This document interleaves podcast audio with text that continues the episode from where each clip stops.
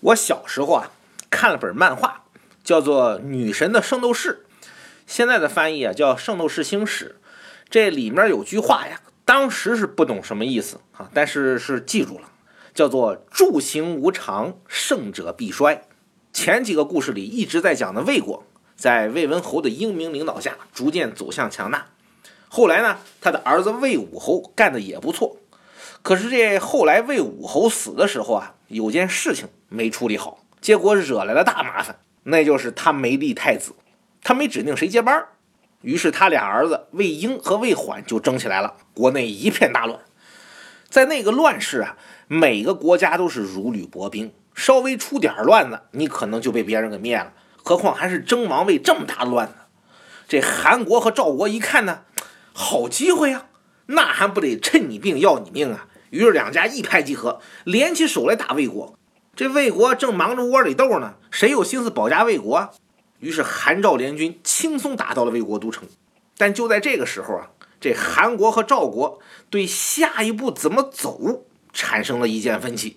这魏国呀，他再乱也是个超级大国。这韩赵两国啊，一时半会儿还没有能力瓜分魏国，只能先想办法削弱它，然后再一点一点蚕食。但是怎么削弱魏国呢？这两家呀各有主意。赵国认为这魏婴的水平啊可能相对比较厉害，魏缓呢差点事儿。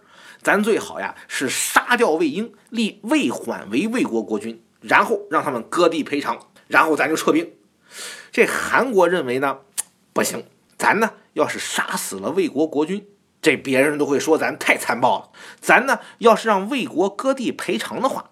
别人又会说咱太贪婪了，咱呀不如让这个魏婴和魏缓呀分别治理魏国，把魏国呢一分为二，这样魏国就从一个超级大国变成了两个小国。那样的话，咱就再也不用担心魏国的威胁了。这其实他俩呀，这谁的主意也不差，但是呢，两家都坚持认为自己的法子最好，不同意对方的意见，谁都不听谁的。这后来韩国一看，拉倒吧。你不听我的，我也不管了，撤兵回家，你赵国自己玩吧。